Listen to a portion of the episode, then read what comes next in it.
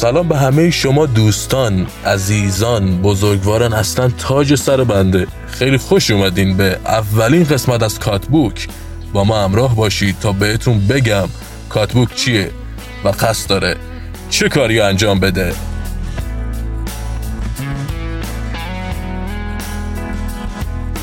کاتبوک یکی از زیر مجموعه های کاتکسته. کاتکست هم همونجور که خودتون میدونید یه جور پادکسته.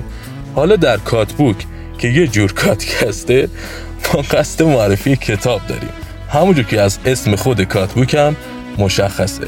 من محمد مهدی دورتاج هر دو هفته یک بار خدمتتون میرسم با پادکست کاتبوک که یکی از زیر مجموعه کاتکسته.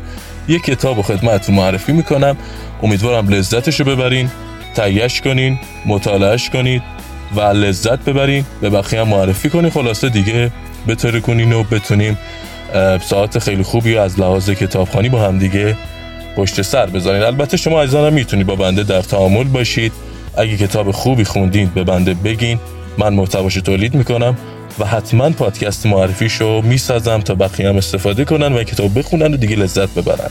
بریم سراغ اولین قسمت از کاتبوک.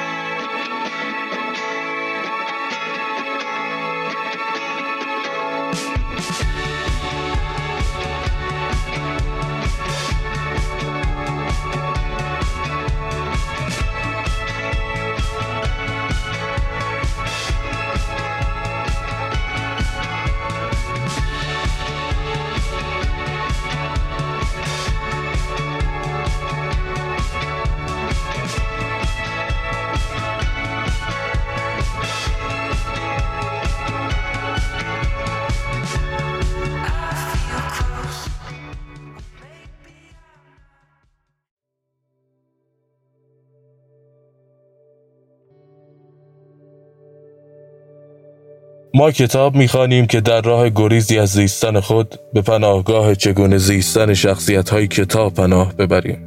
چگونگی این زیستن به هر شکل هم که باشد باز هم برای ما به مثابه امید است، به مثابه رهایی، به مثابه یک زندگی ناگهانی که زود آغاز می‌شود و زود هم به پایان می‌رسد.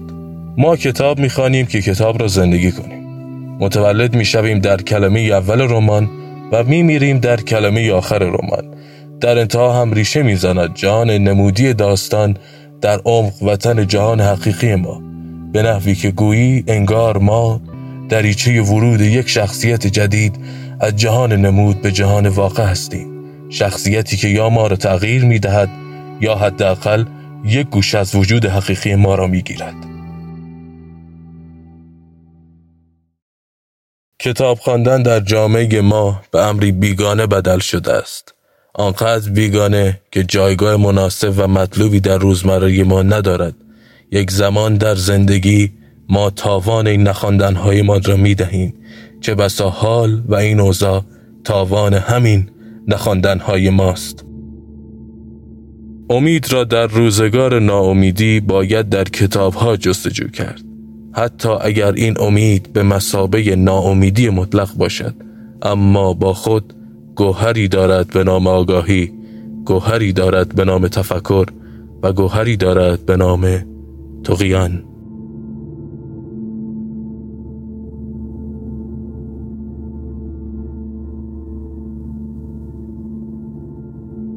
کتاب شاید قویاً نباید ما را به سمت آگاهی حرکت دهد، چه بسا که هرچه بیشتر و عمیق‌تر کتاب بخوانیم به ناآگاهی و نادانی خود بیشتر پی ببریم و احساس نادانی مطلق کنیم. کتاب اینجا و اکنون مرهمی بر دردهای ماست. ما دردمندانی هستیم که به بالین کتاب پناه برده ایم. پناهجویانی در اردوگاه درد که کتاب از دستشان نمی افتد و نه به رهایی بلکه به اسارت بیشتر فکر می کنند، اسارت بیشتر در دنیای کتاب و مطالعه، اسارتی که طعم آزادی دارد. کتاب خواندن احساس رهایی و آزادی است. این احساس رهایی و آزادی همیشه بدون درد نیست. چقدر ضعیف است انسان که هر انگام آزادیش بیشتر می شود، درد و استرابش هم بیشتر می شود. کتاب خواندن خود بانی دردت می شود و خود هم درونش مرهمی دارد برای دردهایت. کتاب را حتی برای سرگرم شدن هم میخوانی بخوان، ارزش دارد. اما فراموش نکن هر کتابی ارزش خواندن ندارد. همیشه مهم کتاب خواندن نیست، مهم چه کتابی خواندن است.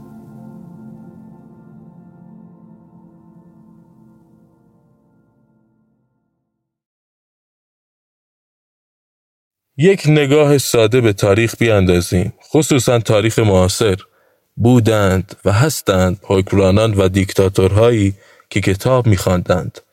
زیاد هم کتاب می‌خواندند، ولی تاریخ پر بوده و پر هست از خونهایی که ریختند، از ناعدالتی که رواج دادند. انسان برده قدرت است، چه کتابخوان باشد چه کتابخوان نباشد. این میل به قدرت در انسان خاموش نمی‌گردد تا آن زمان که در کتب مختلف مواجهه اصیل داشته باشد با واقعیت، واقعیتی که درد دارد و حتی گاهی به تو میفهماند که چقدر نادان و بی‌ارزشی.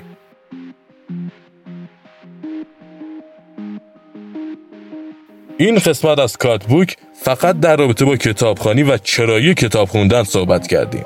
البته که کتاب و سرانه مطالعه بالا تاثیرات مثبت جمعی و اجتماعی بسیار زیادی هم داره که انشاءالله در اپیزودهای بعدی حتما یک قسمت در رابطه باهاش خواهم ساخت. الان تنها خواهشی که از شما دارم اینه که برو سمت کتابخونه. کتابی که مدت‌ها خسته شروع کردنش رو داری، بردار شروعش کن، یا اگه هنوز نخریدیش لطفاً برو کتاب فروشی تهیه‌اش کن و شروع به خوندنش کن. ما آدم عمر کوتاهی داریم رفیق، کتاب بخون تا از نخوندن‌هات پشیمون نشی. خدا نگهدار.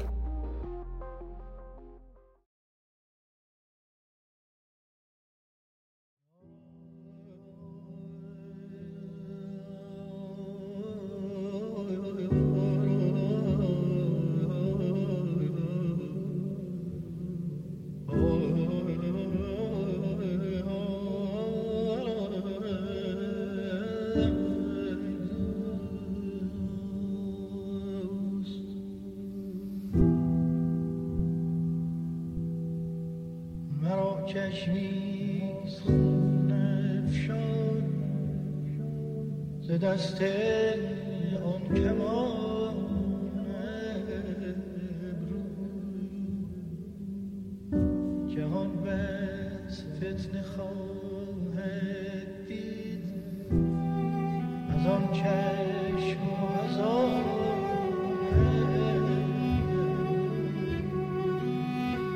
جهان